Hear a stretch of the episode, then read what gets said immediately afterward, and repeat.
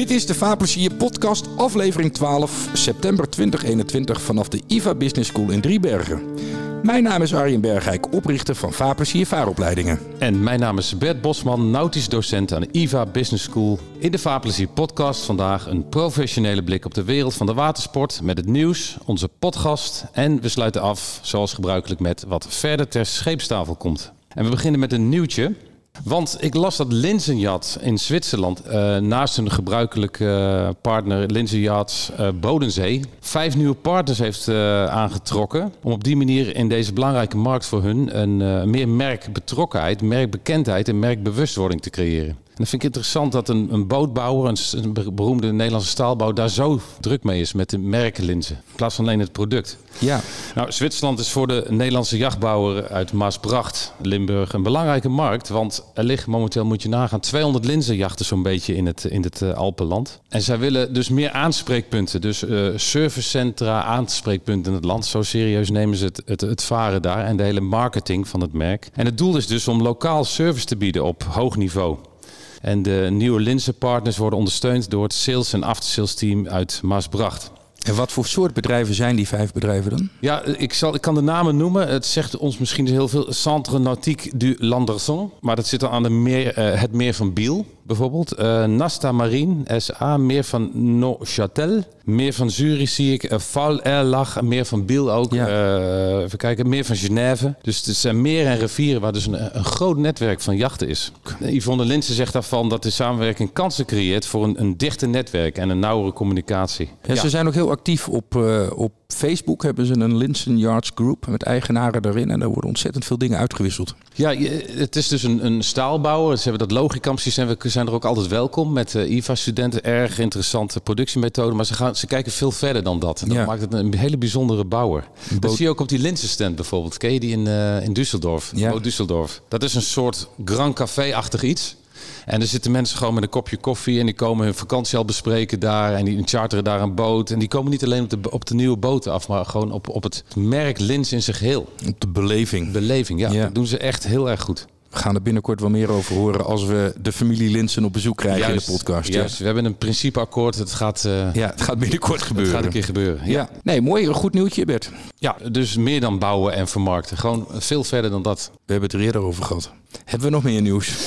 Nou, dat kwam ik ook tegen. Er zijn plannen om met motorboten op de Maas in Rotterdam te gaan racen. In de vorm van een heus WK. Maar het bijzondere aan de beoogde raceboot is dat ze elektrisch zijn aangedreven. Dan moet ik even goed oefenen. Alejandro Agag. Ik hoop dat ik het goed zeg, anders horen we het wel in onze mail. Onthuld in Monte Carlo onlangs. Uh, hij is de grote baas van de Formule I, de elektrische autosportklasse.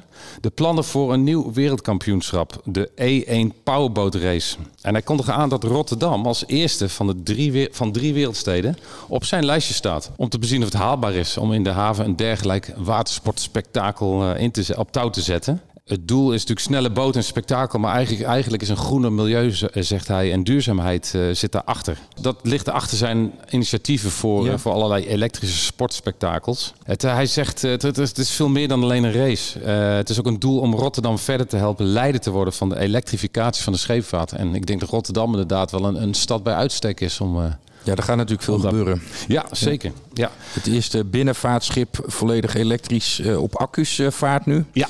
Er komt voor 2 miljard euro een ringleiding voor waterstof in Rotterdam. Ik weet van de verzekeraar EOC dat de eerste schepen op waterstof als voortstuwing, dus uh, als brandstofcel, er uh, op zeer korte termijn aankomen. Dus Rotterdam is wel een logische plek om hiermee bezig te zijn. Zeker, ja. En uh, we hadden het er over Tata Steel notabene, van, ja. van steenkool via aardgas naar groene waterstof. Dat ja. zijn, er gebeurt echt van alles fantastisch. Ja, mooi. Nou, volgend jaar tijdens de Wereldhavendagen in Rotterdam moet het prototype getoond worden. Dus ik ben benieuwd. ik weet niet zo vermogen mogen ze nog en hoe lang ze dan mee kunnen. Uh, ik hoop meer dan 10 minuten. Maar, uh... En wie gaat dat varen? Weten we dat ook al? Nou, het, het, idee is dat er, even kijken, 12 boten, ja? 12 racebirds noemen ze, deze ja. bootjes, ja. dat die rondracen. Maar wie dat zijn, uh, is mij nog niet bekend. Nee, oké. Okay. Nou, we hebben in Nederland natuurlijk Jan Kees Korteland als wereldkampioen. Dus, Ja. ja.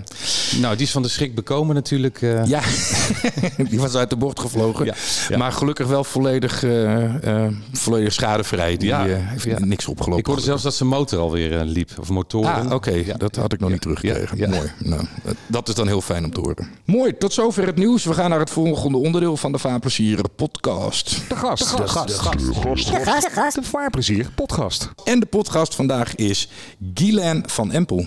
Hoi. goedemiddag. Ja, hallo. Hi, welkom. Ja, dank u wel. Ja, en we hebben vandaag iets bijzonders. Want in de vorige aflevering hadden we steeds mensen die nou allemaal wel minimaal een jaartje of veertig waren, denk ik. Eh, eigenaren Man. van bedrijven, directeuren van dingen. En met name mannen. Ja, nou Yvonne hebben we natuurlijk wel Tuurlijk, gehad. om mee ja. te beginnen, ja. maar allemaal mensen met leidinggevende functies in de watersportbusiness. Maar jij bent student.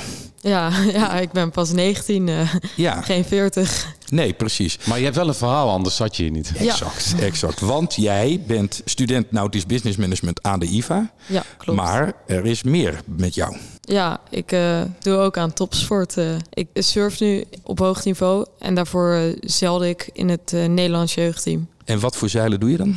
Nou, ik begon in de Optimist op negenjarige leeftijd. En uiteindelijk op mijn vijftiende stapte ik over naar de Lees 4.7.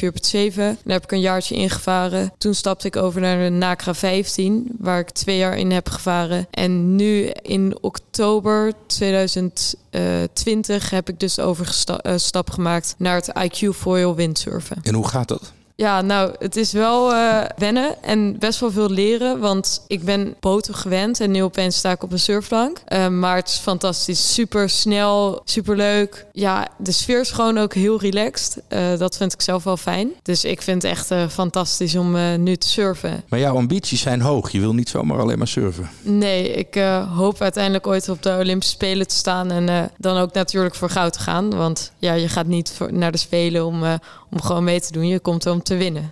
Was dat niet de slogan bij de Olympische Spelen? Meedoen is belangrijker dan winnen? Ja, bij de Nederlanders misschien. Ja. Zei Roy Heijnen dat ooit niet? Dat hij, dat hij vond dat die zeilmentaliteit in Nederland... Ah, zilver of brons is ook goed. ja. Zoiets.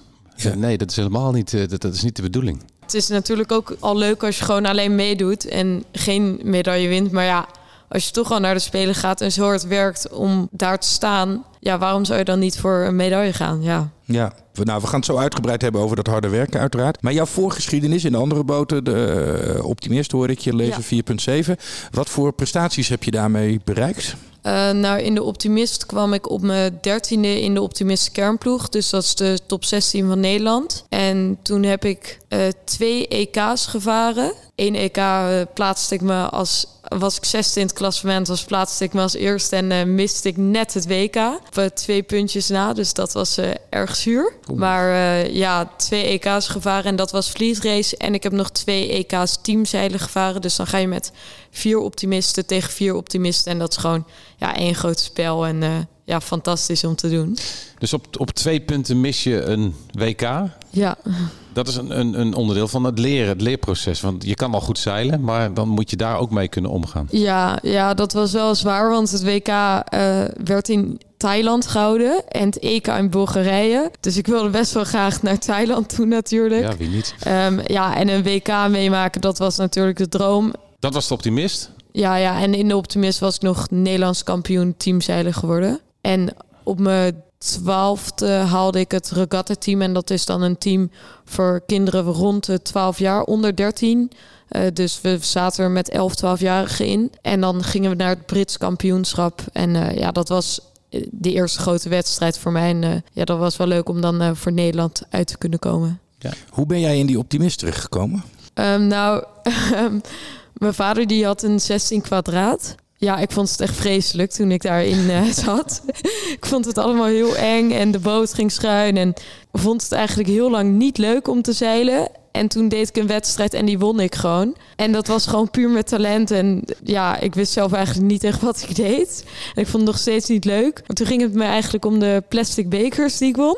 en uiteindelijk kwam ik in het Nederlands team. En toen denk ik, na een half jaar in het Nederlands team te zitten, toen begon ik het pas echt leuk te vinden. Ja, nu zou ik niet meer kunnen stoppen. Maar het heeft best wel wat tijd gekost om uiteindelijk het echt leuk te vinden. En eh, het is een zware tijd geweest eigenlijk. Maar was dat ook dat prestatiegedeelte wat jij nodig had om hierin te groeien? Ehm, Dat je wilde winnen, dat je, dat je tegen de anderen wilde zeilen in plaats van alleen maar leuk in een bootje zitten? Nou, ik ben altijd wel fanatiek geweest in elke sport. Dus ja, ik ben ook niet echt de beste verliezer. Dus eh, ja, ik wil wel echt altijd winnen. Ja, ik denk dat dat ook wel een beetje mijn drive was eh, toen ik aan het zeilen was. En mijn coaches die begeleiden me heel goed. En uiteindelijk ja, heb ik ook wedstrijden gehad eh, op het Gardermeer... waar ik eigenlijk, toen was ik net begonnen met wedstrijdzeilen... en ik deed er mee aan een wedstrijd met 450 deelnemers... over de hele wereld die de beste van de wereld waren. Ja, en ik haalde de bovenboei niet eens. En toen startte mijn groep alweer. En dan moest ik weer terug naar de startlijn en weer opnieuw... eh, want het waaide hard en ik was licht en klein. Dus dat waren wel zware momenten waar ik echt doorheen moest. En het heeft me wel gevormd wie ik nu ben, zeg maar. Dus eh, ja. Vond je het dan ook veel minder leuk als je niet won? Was dat dan echt ook voor jou een reden om te zeggen, nou, ik, ik doe het ook gewoon niet meer? Nou, als ik grote internationale wedstrijden niet won, dan was het natuurlijk niet iets ergs, omdat ik wist dat de mensen gewoon echt heel goed waren. Maar wedstrijden in Nederland, eh, nou ja, clubwedstrijden, als ik die niet won, dan, dan, eh, dan was ik niet blij. Want dan dacht ik, ja, dit, dit had ik gewoon moeten winnen. Ja. Eh, gelukkig gebeurde dat niet heel vaak, maar ja, als dat gebeurde was het wel jammer. Ja, en internationaal, ja, je wilt gewoon elke wedstrijd winnen. Je start elke wedstrijd en je hebt een plan. En als je dan eerst bijvoorbeeld ligt en je doet iets raars en in één keer halen mensen je in, nou ja, dan, dan zat ik wel af en toe een beetje gefrustreerd in mijn boot. En dan eh, deed ik er alles weer aan om me terug te vechten in de race. Maar het mooiste vind ik wel eigenlijk de races waar je misschien slechter start en je dan terugvecht in de race. Eh, en dan eigenlijk een mooie racevaart. Ook al win je de race dan niet, dan heb je gewoon een mooie race gevaren. Dat zijn voor mij denk ik wel de mooiste, ja, de beste races, zeg maar. Maar heb je wel eens aan het stoppen gedacht in alle frustratie? Mm, stoppen? Nee, nee, niet echt. Ik heb wel. De, ik denk dat elke zeiler die jong begint, door een periode heen gaat dat ze eigenlijk een puberteit ingaan. En iedereen van hun leeftijd begint te feesten en te drinken en al dat soort dingen te doen. En dan zie je wel dat er heel veel mensen stoppen. Ja. En dan kijk je natuurlijk om je heen. En ik heb een oudere broer en een zusje. En die begon natuurlijk ook dit soort dingen te doen. Ja, en dan is de verleiding wel groot eigenlijk om te stoppen. Maar de verleiding is nooit echt groot genoeg geweest dat ik echt dacht van ja, nu stop ik. Dus eh, ik heb wel even een periode gehad dat ik wat minder zeilde. Maar ja, nooit echt eh, gestopt, nee. Had dan de klasse waarin je actief was op dat moment daar nog een rol in? Ehm, ja, misschien wel een beetje, misschien ook niet. Ehm, ja, ik zat toen in de laser en ik ben best wel klein voor de laser. En ik voer eigenlijk nog best wel goed in die laser 4.7. Dat was de 4.7 waar ik in voer. Maar ja, wanneer het hard, hard waaide, dan had ik wel heel veel moeite om eh, gewoon nog iedereen bij te houden. Omdat ik gewoon het gewicht en de lengte niet had. Dus dat was wel wat moeilijker. Ja, en mijn broer en mijn zusje konden me ook zeker wel pushen om te, zeggen, om te laten zien kijk wat, eh, wat wij allemaal doen in de weekenden. En eh, ja, dat doe je dan allemaal niet. Maar nu vind ik het eigenlijk helemaal niet zo verleidelijk. Ook als ik nu iedereen uh, alcohol zie drinken of dat soort dingen zie doen, dan ja, zie ik nou niet echt een verleiding of zo. Dus uh, Je hebt een stip aan de horizon waar je mee bezig bent. ja, ja, ik heb een doel en uh, Dat ja, is die, daar eh, kijk ik die naar. bovenboei. Die bovenboei in de horizon. Hey, als je, je begon wedstrijden te winnen. En was dat Ja. dan achteraf dat je dacht eh, als jonge, jonge dame van eh, hoe, hoe? Of had je al behoorlijk in de peiling Mm. vanaf het begin? Nou, dat, omdat ik dit, die klap maakte of die vlaag pakte. Nou, aan het begin was het gewoon echt talent. Eh, heel veel mensen kwamen ook naar mijn vader toe. En die zeiden, ja, ze heeft gewoon echt heel veel talent. Dus ja, begin won ik gewoon mijn wedstrijden echt met talent. En toen ik eigenlijk beter werd... Ik heb wel heel veel getraind, dat moet ik wel toegeven. Het begon met talent in de combi C, want je hebt combi's. Maar uiteindelijk, mijn broer die zeilde al in de A en eh, nationale wedstrijden en internationaal. En omdat hij dat deed en bepaalde trainingen deed, ja, deed ik gewoon mee eigenlijk. Dus uiteindelijk ging ik trainen in Lanzarote. En ik was denk ik toen eh, 11 jaar oud of zo. En daar trainde het Nederlands team. En ik trainde, mocht meetrainen dan. Ja, en ik was zelf helemaal nog niet zo goed. Maar ik heb wel heel veel getraind, heel veel uren. En als ik dat dan vergelijk met alle meiden en jongens die van mijn leeftijd toen op mijn niveau waren. Nou ja, een jaar later kwamen ze niet eens meer dichtbij. Omdat ik gewoon zoveel had getraind. Het is niet alleen maar talent geweest. Ik heb ook echt wel heel veel en heel hard getraind. Dat moet ik wel Ja, toegeven. er zijn mooie onderzoeken naar gedaan. De mensen zeggen bijvoorbeeld een violist van, eh, nou, die heeft heel veel talent, of hij of zij. Maar dat blijken ook gewoon heel veel uren achter te zitten vaak. Ja, dat is het ook. Ik had een jongen in eh, mijn zeilteam in de Optimist. En nou, hij had wel een beetje talent, maar niet heel veel. Maar hij is echt de hardste werker die ik, die ik in het zeilen heb gezien. Ja, en uiteindelijk eh, is hij nu gewoon wereldkampioen, Europees kampioen. En dat is gewoon omdat hij echt heel hard werkt. Ja, dat is de key, de key eigenlijk, ja. En toen Nakra, Ja, was dat jouw eerste twee, twee mans vrouwsboot? Was het een gemengd team? Ehm, ja, een gemengd team. Eh, want wij wilden meedoen aan het ISAF Jeugd WK. En het ISAF Jeugd WK is door World Sailing georganiseerd. En er mag alleen de nummer 1 van elk land naartoe. En de NACRA 15 eh, is mixed. Eh, dus ik was samen met een jongen in de NACRA 15 gestapt. En die jongen zeilde ook in de Optimist kernploeg. Hij werd achtste op het WK Optimist. Dus eh, die kan wel goed zeilen. En eh, ja, toen zijn we samen gaan zeilen in de NACRA 15. Ik ben gaan bemannen, hij is gaan sturen. En toen uiteindelijk hebben we ons ook geplaatst voor het ISAF Jeugd WK. En daar gingen we naartoe in 2019. Eh, dat was in Polen toen. Ja, en dat was echt een topervaring. Want je komt gewoon met de beste jeugdzeilers op één evenement. En je hebt niet alleen NACRA 15, maar daar was ook de 29er, de Laser, de RSX toen, toen de tijd uh, de Olympische windsurfklasse, de 420, uh, dat soort boten allemaal. En ja, dan uit alle landen. Ja, en dat is gewoon echt één groot evenement. Het, het leukste evenement dat je kan meemaken in de jeugd. Dus, en toen had je nog nooit op een, een windsurf, windsurfer gestaan, windsurfplank? Nee, nee. Oh, ik, uh, ja, natuurlijk, ik leerde de Nederlandse windsurf die naar dat jeugd, EK, uh, jeugd WK ging kennen daar. Want we werden één team, het Nederlands team natuurlijk, dat daaruit kwam. Dus uiteindelijk, ja, hoorde ik wel verhalen van hem natuurlijk over het surfen. En ik keek zelf ook een beetje naar het surfen. En ik vond dat altijd wel gaaf om te zien. En mijn zelfvoorbeelden, ja, Dorian van der Rijsberg was wel echt een groot voorbeeld uh, voor mij. Ja, nog steeds eigenlijk. Ik had zelf nou niet echt mijn connectie zo snel met zeilers. Dus heel veel mensen keken op tegen Marit Bouwmeester. En ik denk ook wel dat... Ik vind haar ook wel echt een goede zeilster. Maar dat was nou niet of zo mijn echt grote voorbeeld. Als ik dan naar zeilers kijk, dan heb je Robert Scheid. Dat is uh, een zeiler uit Brazilië. Heeft denk ik zes of zeven keer meegedaan in de Olympische Spelen. Vijf Olympische medailles. Zo. En uh, ja, dat is natuurlijk wel een voorbeeld voor mij. En het was wel gaaf dat ik hem uh, deze zomer heb kunnen ontmoeten op het Gardermeer. Want ik ben heel goed bevriend met de dochter van uh, Bruno Prada. En Bruno Prada is weer een uh, oud-Olympisch starzeiler die uh, zilver en brons heeft gewonnen. Zo leg je je connecties eigenlijk. Maar, maar, ja, behalve dat Robert vijf keer meegedaan heeft aan de Olympische Spelen. Wat vind je dan zo goed aan hem? Nou, hij heeft vijf Olympische medailles. En ik denk gewoon dat hij... Hij is nu al ergens... Ik denk dat hij 46 is. En hij deed gewoon net nog mee in Tokio. En de laser is echt wel een zware boot. Dat is echt niet licht. En dat je op je 46ste gewoon nog steeds kan meedoen aan die spelen. Hij werd, dacht ik, vijfde. Maar dat je gewoon vijfde kan worden op een spelen. En hoe hard hij traint, dat soort dingen. Dat is gewoon echt een voorbeeld. Uh, zijn vrouw is ook een oud-Olympisch laserzelster uit Litouwen uit mijn hoofd. Uh, dus uh, dat, die kinderen, dat zijn ook weer hele goede zeilers en zo. Maar uh, ja, dat is gewoon een voorbeeld om te zien hoe iemand zoveel doorzettingsvermogen heeft en ja, zo goed kan worden. Ik, ik heb van um, Dorian wel begrepen dat hij keihard traint, maar gewoon twee uur per dag. Ik, niet ja. heel lang en dan rust. En ja. dat voor Marit Bouwmeester uh, de hele dag zou kunnen trainen. Is dat, is dat iets wat jij herkent? Ja, het klopt, En waar herken je je dan in? En, en wie Nou, van de twee? Ik ben wel iemand die graag veel wil trainen. Dus dan lijk ik weer een beetje op Marit. Maar ik denk dat Marit wel een iets ex extremere vorm is. Uh, maar ik herken me ook wel weer een beetje in Dorian. Omdat...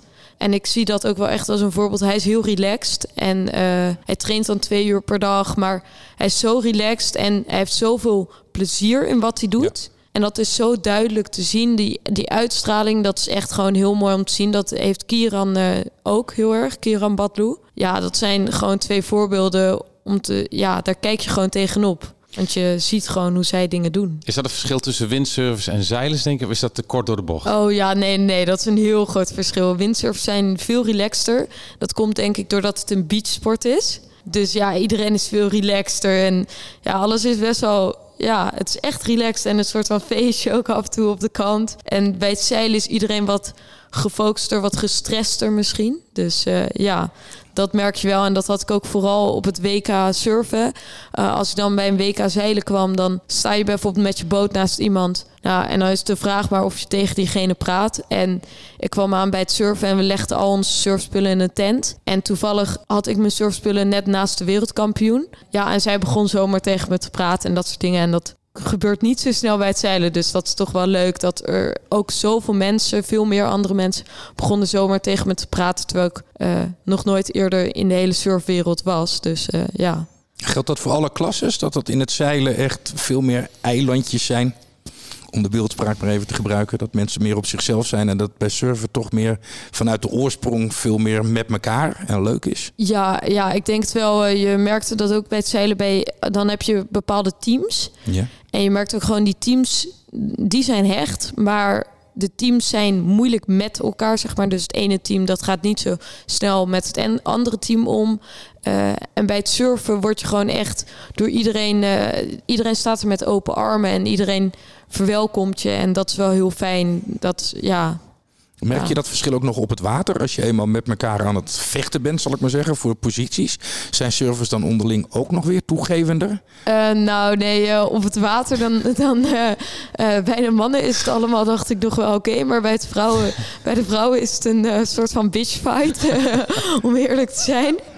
vooral bij de start. Dan, dan, als je de start van ons zou volgen, dan hoor je alleen maar gegil keihard gegil. En, uh, en dan heb je ook nog start waar de helft over stuurboord start en de helft over bakboord. En dan hoop je maar dat het goed gaat natuurlijk. Ja, en dan is het gewoon keihard gillen. Uh, je merkt wel dat surfers zich minder snel aan de regels houden. Dus uh, die zijn wat lakser, zeg maar. En uh, zeilers, als je daar een bakboord-stuurboord situatie hebt... of je doet iets verkeerd en je draait niet... nou, dan zit je meteen in de protestkamer. Dus dat is wel een groot verschil eigenlijk. Um, maar ja, ik denk gewoon dat het meer is dat de meiden ook gewoon ja, wel wat kattiger zijn, zeg maar. Eh, we kunnen wel uithalen naar elkaar. Maar dat ze op het water en als we op de kant zijn, dan is iedereen weer bevriend met elkaar en dat soort dingen. En we kunnen het ook heel gezellig hebben op het water. En na de race ga je ook soms naar iemand anders toe en geef je elkaar tips als je ziet dat diegene iets deed waarvan jij het antwoord weet, bijvoorbeeld het juiste antwoord weet. Oh, dat dus gaat wel eh, ver dat je als windsurfers onderling elkaar tips geeft. Ja, ja. Zo ik denk, nou, eh, als die dat niet in de peiling heeft, dan ga ik daar gebruik van maken de volgende manche. Ja. Nou ja, ik ben wel ook zo iemand die. Ik geef liever mijn, mijn teamgenoten ook en zo, mijn concurrenten tips. En dat ze dan ook beter worden. Want je wilt eigenlijk elkaar beter maken. En dan eigenlijk zo dicht mogelijk bij elkaar zitten qua niveau. Want dan push je elkaar alleen maar uh, weer naar, uh, to the next level, zeg maar. En als je alles voor jezelf houdt, dan word jij misschien wel heel goed, maar de rest niet. En dan kan je niet meer aan iemand optrekken. En dat deden Kieran en Dorian heel goed. Ja. Want Dorian was de tweevoudige Olympisch kampioen. Kieran die moest het nog gaan bewijzen. Toen heeft Dorian Kieran dus echt uh, begeleid.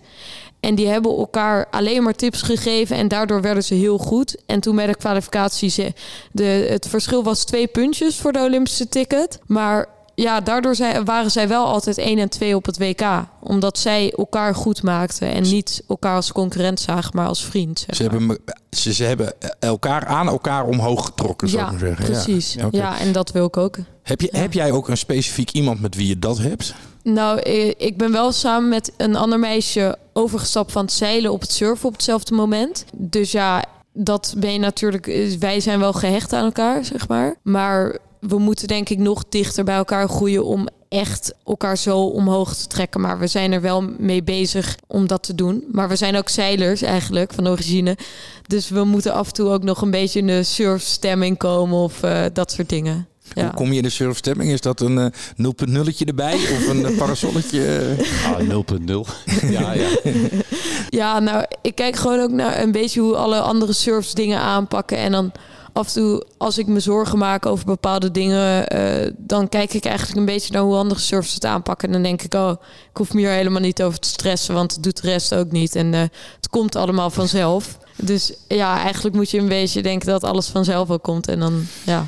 In jouw road naar goud op de Olympische Spelen van 2028, ja. waar sta jij nu? Nou, nu nog echt aan het begin. Ja. Uh, omdat ik net ben overgestapt. Ik ben in oktober begonnen om te leren windsurfen. In december ben ik gaan foilen. En het voordeel is dat ik goed heb gezeld. En dat, dan heb je echt een groot, uh, grote voorsprong op servers. Omdat het tactisch inzicht gewoon veel beter is dan een server. Um, dus nu komt het nog niet helemaal naar voren, omdat ik gewoon technisch nog beter moet worden.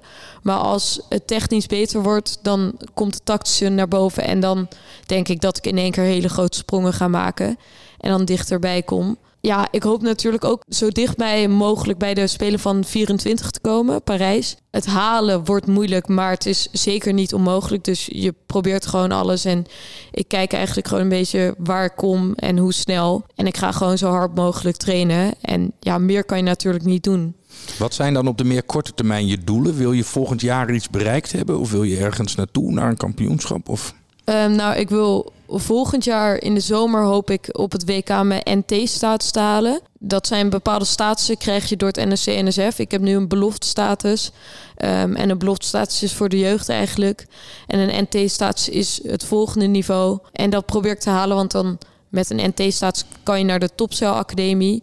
En uh, ja, daar hoop ik uiteindelijk te komen. En dan word je helemaal uh, goed begeleid voor de Spelen. Maar dit is al het begin, zeg maar, waar ik nu ben. Ik hoop het liefst in 2023 is het World Sailing Championship in uh, Den Haag. Ja, en daar ho hoop ik wel aan mee te doen. Dat wordt iets heel moois, omdat je dan gewoon op eigenlijk thuiswater het WK hebt. Nederlands publiek, het wordt echt een groot evenement. Alle zeilers zeggen dat het zeg maar naast, het, naast de Olympische Spelen echt het ene grootste zeil-evenement is. Dat wil je wel meemaken. Dus ja, dat is een droom. En het jeugd, iets of jeugd-WK uh, heb ik uh, gedaan.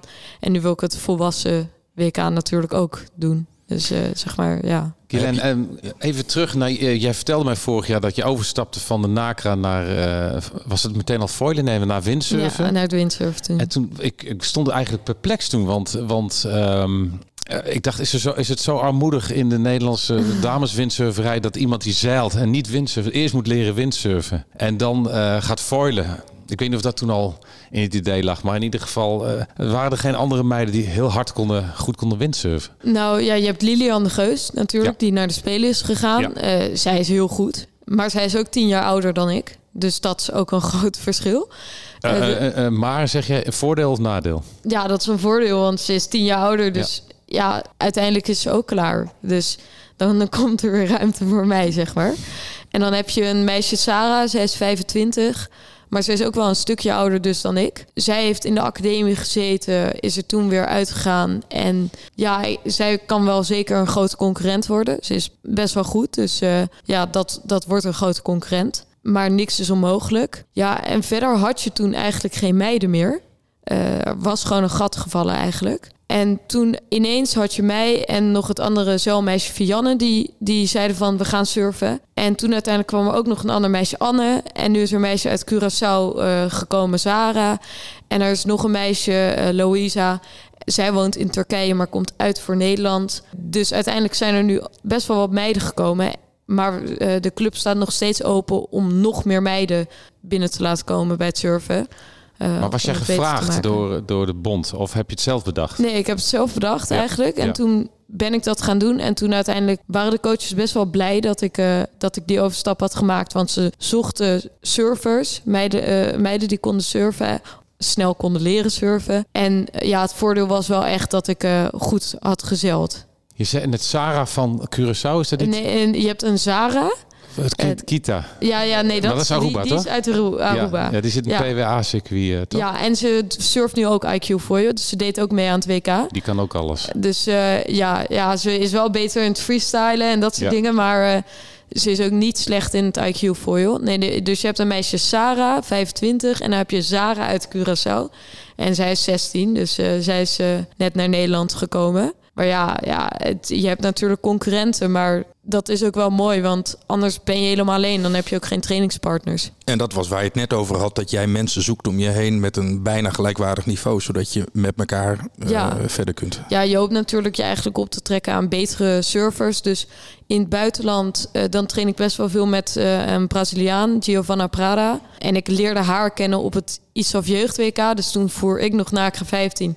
En zij deed ermee als surfer en daar leerde ik haar kennen. Dus toen ik ging surfen, toen dacht ik, nou, ik moet met haar contact contact opnemen. Want eh, ja, dan kan ik met haar trainen en Ja. eh, me aan haar optrekken. Hoe ziet jouw trainingsregime eruit? Wat, wat doe jij gedurende de week, gedurende het jaar? Nou, door de week, eh, maandag en dinsdag ga ik meestal naar de gym. En dan woensdag en donderdag surf ik in de middag. Vrijdag dan is er een surftraining, maar dan heb ik stage, dus dan wordt het stage jammer genoeg.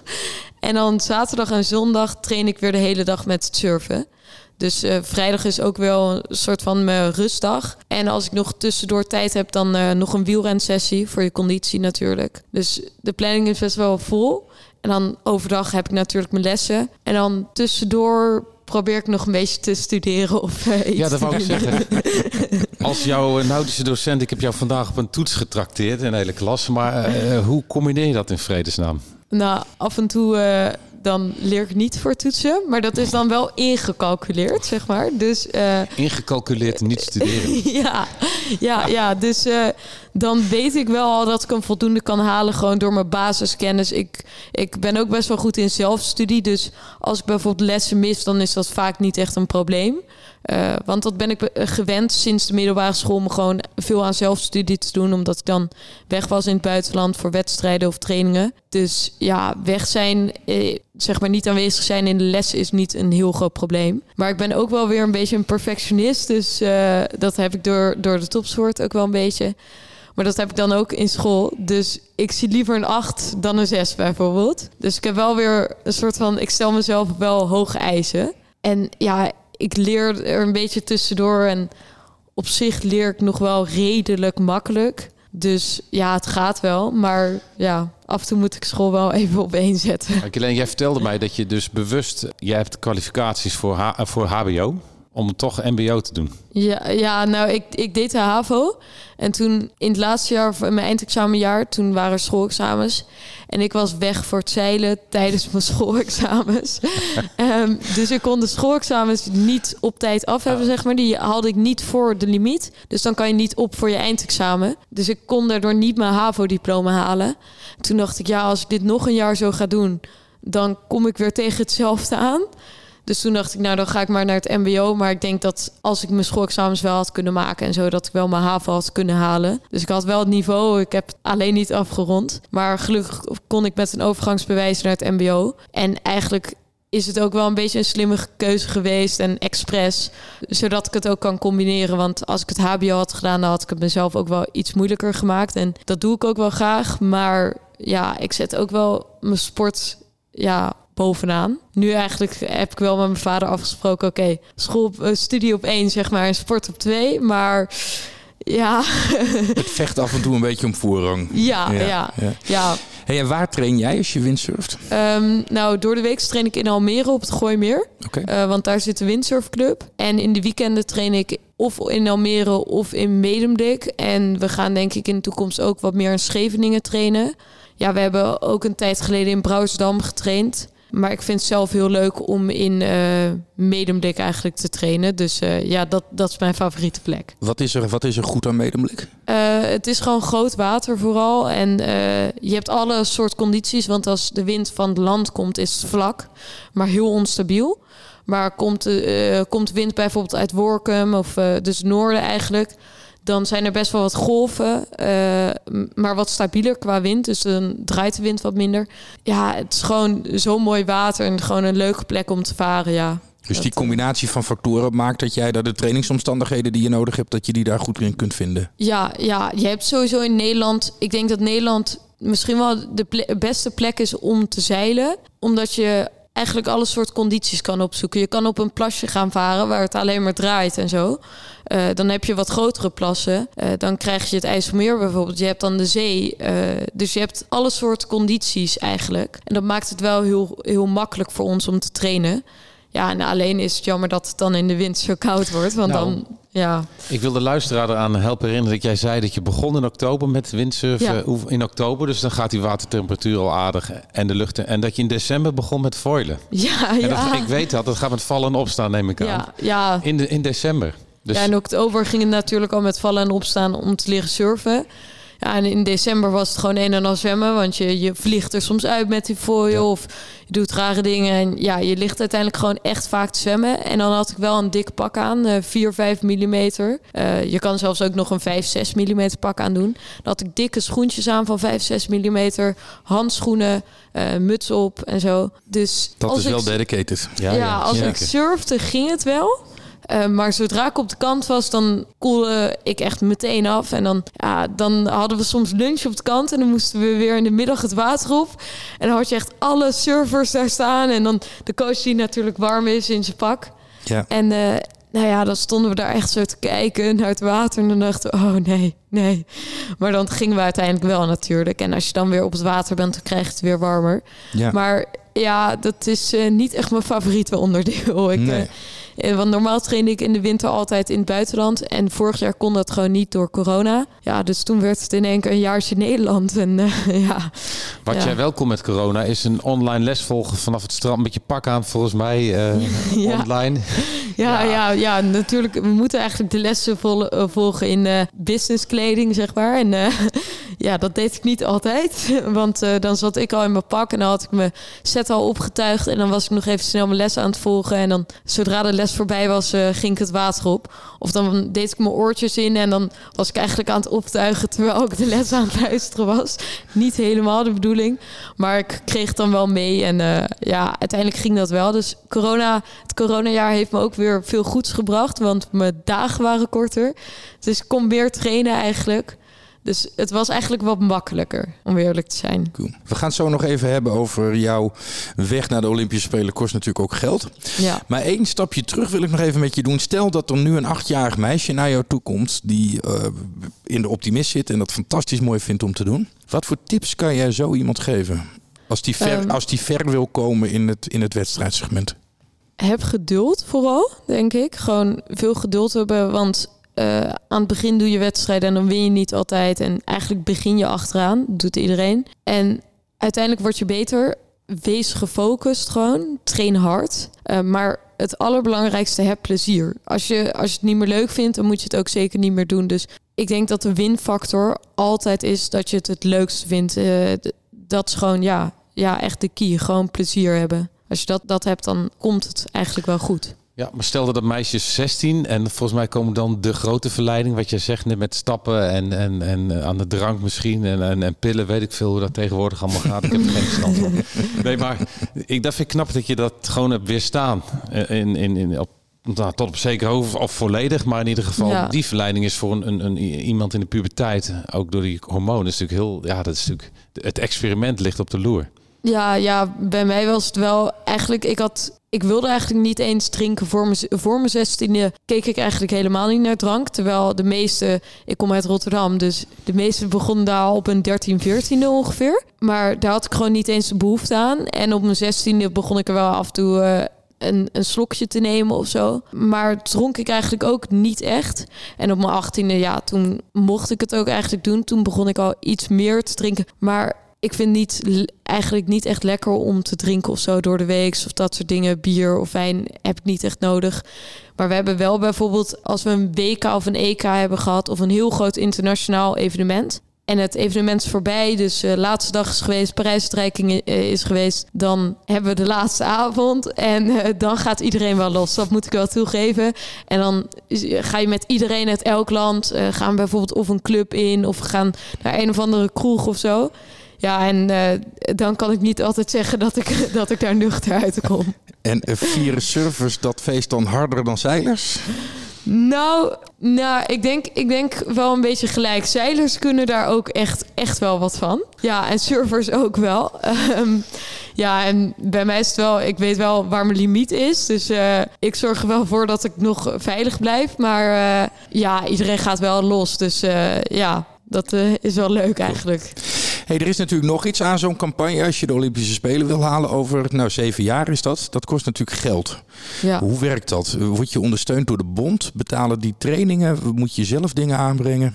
Uh, momenteel niet. Als ik bij de Topse Academie zou komen, dan wordt er iets meer betaald door de bond. Maar het is nog steeds echt best wel duur. Je, je worden kleine delen betaald door de bond. En als je eenmaal een A-staats hebt, dus dan hoor je tot de top 8 van de wereld, dan worden dat soort dingen wel betaald. Maar dan krijg je bijvoorbeeld een basissalaris, iets van 1800 euro van het NOC-NSF. En dan worden je trainingen en zo betaald. Maar ja, dan hou je er ook niet heel veel aan over. Dus ook de Olympiërs, uh, ook de mensen met een A-status hebben gewoon sponsors. Maar als je eigenlijk aan het bouwen bent aan die route, zeg maar, en je, je wilt nog, je moet nog bij de top komen, echt. Ja, dan kost het gewoon heel veel geld. En daardoor stoppen er ook soms mensen, omdat ze gewoon het niet rondkrijgen.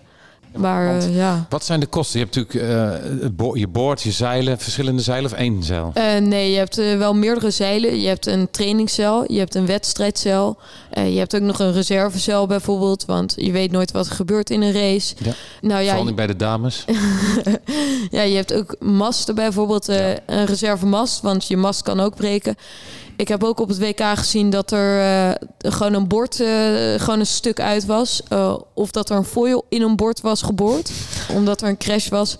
Dus eigenlijk hoop je ook een reservebord te hebben. Dat je die gewoon zo uit je trailer kan pakken en door kan. Want je hebt geen tijd om dan je bord nog te gaan maken als het tussen twee wedstrijden door is. Uiteindelijk zou je feitelijk gewoon je hele set dubbel willen hebben om te kunnen voorkomen dat er opeens iets kapot gaat. En je staat er dan op een EK of een WK. En bijvoorbeeld, je, staat bijvoorbeeld eerst en je spullen zijn kapot. Ja, en dan verlies je gewoon de race eigenlijk daardoor. Ja, nee, dat zijn je spullen. Ja. Uh, maar dan heb je nog je reiskosten, je verblijfskosten. Hoe, hoe, moeten we dat zien? Wie betaalt ja, wat? Of nou, betaalt je vader alles? Of heb je een krantenwijkje? Of? Nee, uh, nu, nu eigenlijk... Nu heeft mijn vader eigenlijk alles betaald. Nou, nu ben ik 19 en nu zegt hij wel tegen mij van... Ja, um, je bent 19 jaar oud, nu moet je het eigenlijk wel een beetje zelf gaan doen. Uh, dus af en toe ondersteunt hij me wel nog een beetje, maar ik ben nu wel zeg maar hoofdverantwoordelijk voor mijn kosten. Ja, en dat is wel moeilijk, want een set kost al gewoon 9000 euro. Een uh, IQ foil volwassen set. Um, een nieuw zeil kost 900, ergens in de ne 900 euro. Uh, dus dat is ook een behoorlijk bedrag. Ja, en die zeilen, daar doe je gewoon niet heel lang mee. Want je wilt gewoon weer een nieuw stijf cel hebben. Dus daar heb je best wel wat van nodig uiteindelijk. Ja, en dan Nederlandse trainingen, die gaan nog wel eigenlijk. Uh, ze kosten wel wat, maar dat is allemaal nog wel te doen. Maar als je naar het buitenland gaat, heb je behoorlijk wat kosten. Want je hebt verblijf, je hebt het transport, je hebt coaching, inschrijfkosten voor een evenement, dat soort dingen. Uh, en dan eten en drinken, dat doe je daar ook natuurlijk nog. Dus uiteindelijk ben je dan behoorlijk wat kwijt. En dan probeer ik het allemaal zo goed, goedkoop mogelijk te doen. Maar ja, dat zijn wel behoorlijke wel kosten. Hard, ja. Ja. Wordt jouw coaching nog gedaan vanuit de club of vanuit de bond? Nou, dat is wel interessant, want nu vanuit de club. Uh, maar ze zijn bezig om een NTT, dat heet Nationaal Talententeam, op te zetten voor, voor de dames. Zeg maar, NTT onder 23. Dus dan word je daarvoor uitgekozen en dan mag je daarin meetrainen. En dat is vanuit het verbond. Ik heb met zeilen altijd in NTT's gezeten. Ja, en nu zijn ze dat bij het surfen eigenlijk aan het opzetten. Maar ze hadden eerst budget nodig in het verbond om dat te doen. En zij krijgen elke keer nieuw geld, zeg maar, na een spelen. Dus ze hebben een budget voor vier jaar en dan weer opnieuw. Dus nu hebben ze het geld en nu zijn ze daarmee bezig. Dus uiteindelijk komt de coaching vanuit het verbond. Helemaal goed. Hey, als mensen jou zouden willen sponsoren, heb jij een website? Kunnen ze jou ergens vinden? Nou, ik ben sowieso via mijn Facebook, Guillaume van Empel. Ook mijn Instagram, dat is daar mijn naam. En daar staat bijvoorbeeld ook mijn mailadres. En dan kan je me zo contacten. Mijn mailadres is guilenve.com. En eigenlijk uh, via de mail en dat soort dingen uh, neem ik contact op met ja. uh, mensen. En dan ja, want je kunt sponsoren, kun je leuke dingen bieden, neem ik aan. Ja, nou, ik, ja, heb, zeker ik heb in dit gebouw waar we nu zitten, Simeon Tienpont wel eens een verhaal zien houden over sponsoring. Inderdaad. Dat ging over andere getallen nog. Ja. Ja. Ja. ja. De Nederlandse deelname aan de America's Cup, dat is gewoon niet gelukt qua sponsoring. Maar nee. ik, ik, ja, dat hoor kwam nu uit de Maas ook. Ik pin het niet elke dag, maar ik, ik zie wel mogelijkheden, denk ik, als ze... Ja. Als, als met, met, met nou, we gaan je in de gegevens van jou gaan we even nemen, ja. meenemen de show notes. Dus als er luisteraars zijn die zeggen van nou, ik vind het wel een interessant verhaal, Zeker. ik wil er eens naar kijken, dan kunnen ze daar in afval de gegevens vinden. Ja. Guylaine blijft zitten. We gaan even naar het veiligheidsfeitje zo en daarna nog even naar wat verder ter scheepstafel komt. Daar hebben we je ook nog even bij nodig. Maar tot zover in afval dank voor je verhaal. Het vaarplezier veiligheidsfeitje wordt ook deze week weer gebracht door Nathalie van Basten-Batenburg, instructeur bij Vaarplezier. Een wit bord met een rode rand, een rode diagonale streep en een zwarte P betekent dat je aan die kant van de vaarweg geen lichtplaats mag nemen. Daar mag je dus niet aanmeren, ankeren of op sputpalen liggen. Zo is het. Weten we dat ook weer, eh, Bert? Ja, mooi. Ik wil nog wel even met Guylaine afspreken. Ja. Als jij goud wint, en dat ga je denken, dat, ik, dat straal jij gewoon uit. Dan kom je toch een keer nog een keer in de Fapelsie podcast. Hè? Zeker. Dus kunnen we dat vastleggen? Ja. Nou, ik denk zelfs wel dat als, eh, als jij eh, genomineerd wordt om te gaan, dus als je de nominatie op, op zak hebt om naar de Olympische Spelen te mogen, dat we dan al er iets mee gaan doen, toch? Laten we gewoon afspreken dat de Vaarplezier podcast in van mediatechnisch een van jouw eh, ondersteuners wordt. Dat wij ons best gaan doen om jouw carrière te Ja. volgen en te kijken wat er gaat Dat zou gebeuren. heel mooi zijn. Ja, nee, dat gaan we, gewoon, gaan we gewoon zeker doen. Goed, Bert, wat verder ter scheepstafel Wat komt. verder De scheepstafel komt. Ehm, nou, en heel even nog. eh, ik had niet veel onderwerpen, maar wel eh, de Mayflower, ons eh, zelfstandige scheepje. Ja, Die drijft weer. Na nog wel vrij lange tijd. Ze hadden alleen maar een probleem met de uitlaat, maar het leek wat groter. Maar in ieder geval, hij drijft weer, hij vaart weer. mooi. Maar we nog geen grote verwachtingen. Gaat nog niet naar Massachusetts, eh, naar eh, de Verenigde Staten. Hij blijft deze winter een beetje autonoom cruisen langs de Engelse zuidkust. En allerlei proeven. En dan gaat hij in eh, spring 2022 Mooi. gaat hij voor een volgende poging. Nou, dan gaan we de Mayflower ook voorlopig even laten rusten. En dan pakken we hem in het voorjaar straks pakken we hem weer even een klein beetje op. Een running gag moet wel eh, leuk blijven. Ja, natuurlijk. precies. Ja, moet- hij moet wel met name running blijven. En dat is hij nu Nee. niet. Ja.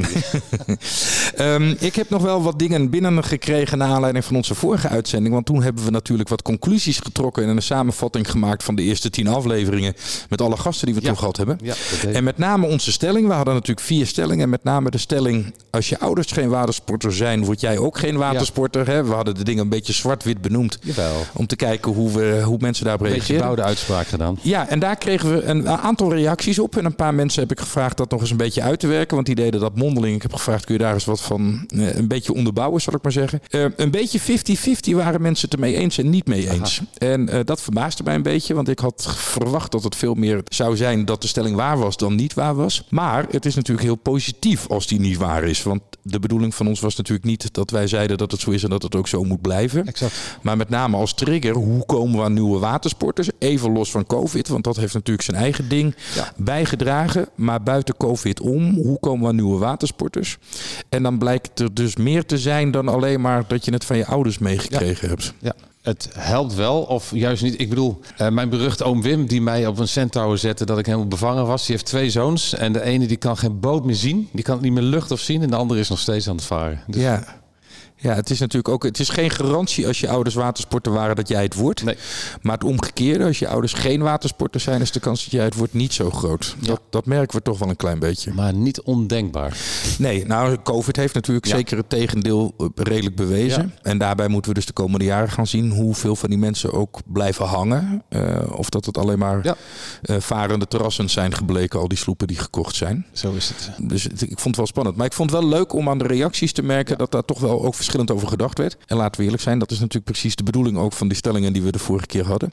Dus die zullen we in de komende uitzendingen ook nog wel even eh, eh, af en toe naar boven halen. En natuurlijk in oktober en november gaan we uitgebreid aan de gang met eh, het elektrisch varen, zowel op batterijen als op waterstof. Ja, En daar hebben we een paar leuke ontwikkelingen die dan tegen die tijd wel weer, wel weer naar boven komen. absoluut. Ja, nou dan zijn we er denk ik doorheen, Bert, of niet? Ik denk het. Ik denk eh, dat we er zijn zo. Want tot zover deze aflevering van de Vaarplezier podcast. U kunt de voorgaande afleveringen eh, terugvinden in uw eigen favoriete podcast app. Of natuurlijk op www.vaarplezier.nl slash podcast. Vergeet u zich niet te abonneren op deze podcast in uw favoriete podcastplayer. En voor mogelijk sponsoren voor Guylaine van Empel, Ja. onze aanstaande gouden Olympisch goudwinnares, zo moet ik het zeggen. info@vaarplezier.nl. Ja, heel goed. De Vaarplezier podcast is een initiatief van Vaarplezier Vaaropleidingen met medewerking van de IVA Business School. Voor nu hartelijk dank. Zijn naam is Bert Borsman. En zijn naam is Arjen Bergijk. Tot de volgende Vaarplezier podcast.